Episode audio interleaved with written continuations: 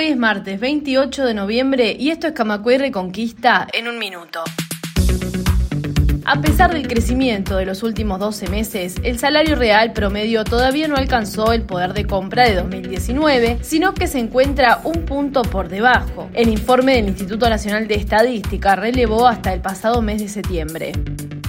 A cuatro décadas del histórico acto, del imborrable discurso y de la icónica foto nuevamente al pie del obelisco, los partidos políticos renovaron este lunes su compromiso con la democracia y la construcción de una convivencia pacífica y en libertad.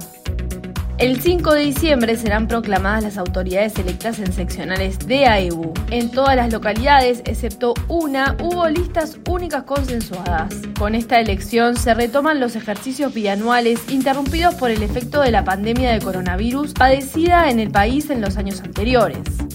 Más información en radiocamacua.uy.